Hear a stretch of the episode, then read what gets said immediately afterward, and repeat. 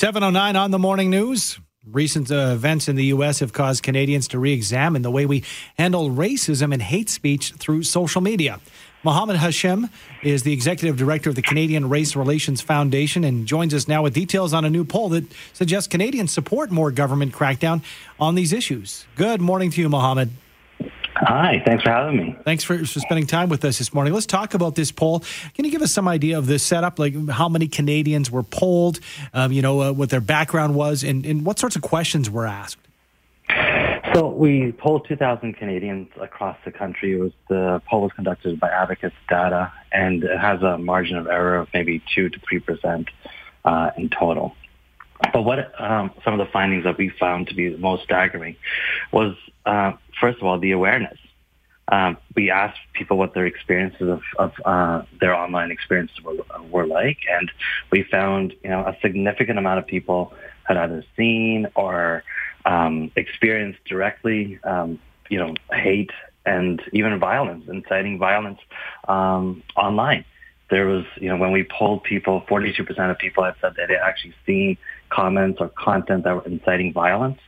Uh, there were, you know, like 47 of them seen racist comments or content, offensive name calling, 50%, uh, physical threats, you know, like 32%. People of racialized, uh, racialized Canadians are twice as likely to get um, uh, physical threats online. Um, so we've found, we found some really staggering evidence to say um, the experience of people online uh, is harmful and that there is a need for them, for government to be able to, you know, bring some kind of order into this environment.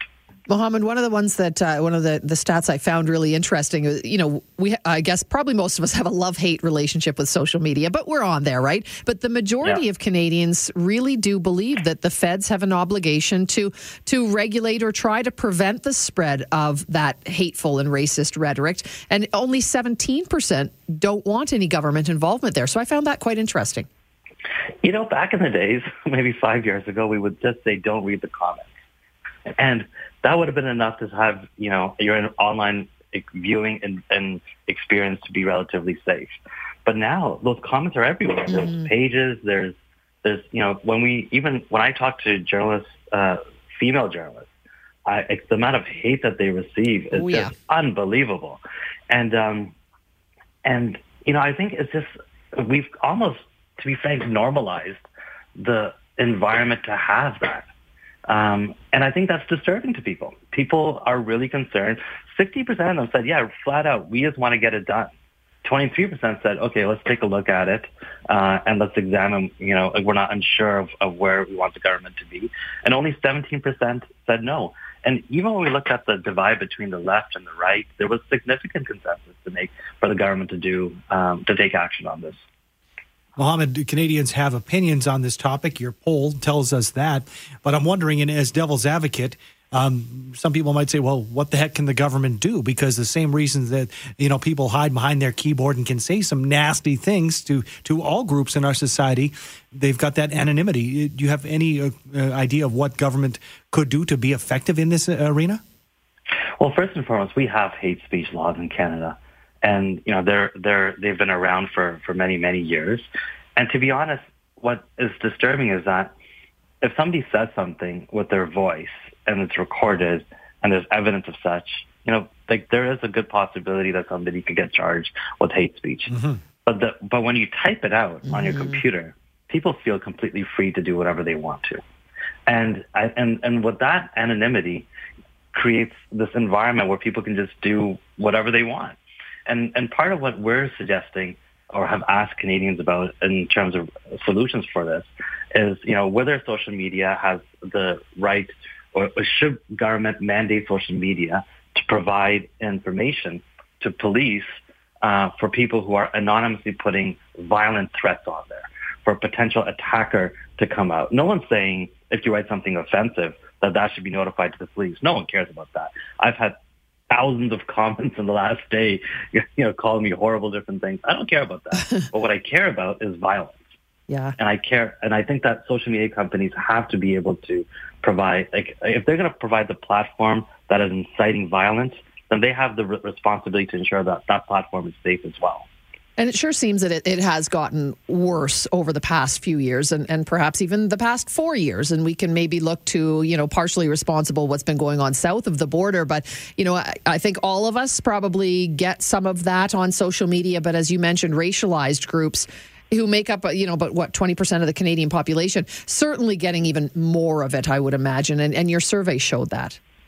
Oh yeah, I mean, racialized Canadians are getting three times more, much more racism. Like, like actually experiencing racist comments online uh, rather than non-Canadians. But just to, just to go back to what you were saying, I think you know over the last four years, there's been a loss of civility yeah. in yeah. terms of what we expect the public discourse to hold.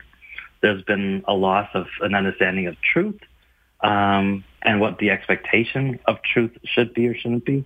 And I think that that that has led to a lot of polarity and unfairly. I, I think uh, the, like we we looked at when we look at the public square and think that you know everybody has an equal opportunity for for uh, for for their opinion. We base that on the fact that everyone is kind of agreeing with the same set of knowledge or same set of truth. Um, and what's happening, like what's happened over the last four years, is that you know with all this like fake news accusations and and whatnot, people just don't know what to believe in, and that's just given rise to so much disinformation and polarization and hate. Mohammed, this is a global issue, obviously, as particularly as we do more and more online and with social media. So I'm wondering if we can look to any other countries who have who have done it right and had that balance between censorship and, of course, putting the brakes on um, hate speech, uh, racism, and, and, threats of violence. Do we have any, you know, that we can follow as, as a good example? Well, I mean, there's lots of examples. I don't know about good examples. I think this is a new environment, to be honest. Mm-hmm. This is a very difficult thing for people to legislate because nobody wants to impede free speech. Mm-hmm. Nobody wants that. I don't want that.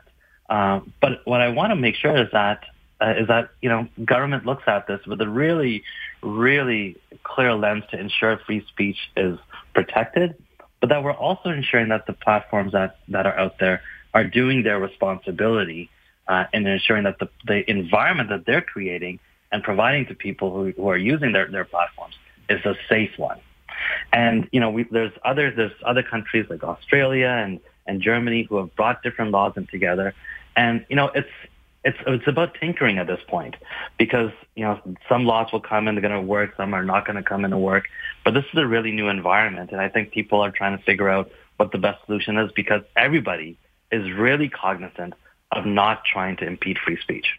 Such an important discussion. Thanks for bringing your poll to us. Appreciate it this morning. Thanks so much for having me. That is Mohammed Hashim, Canadian Race Relations Foundation Executive Director.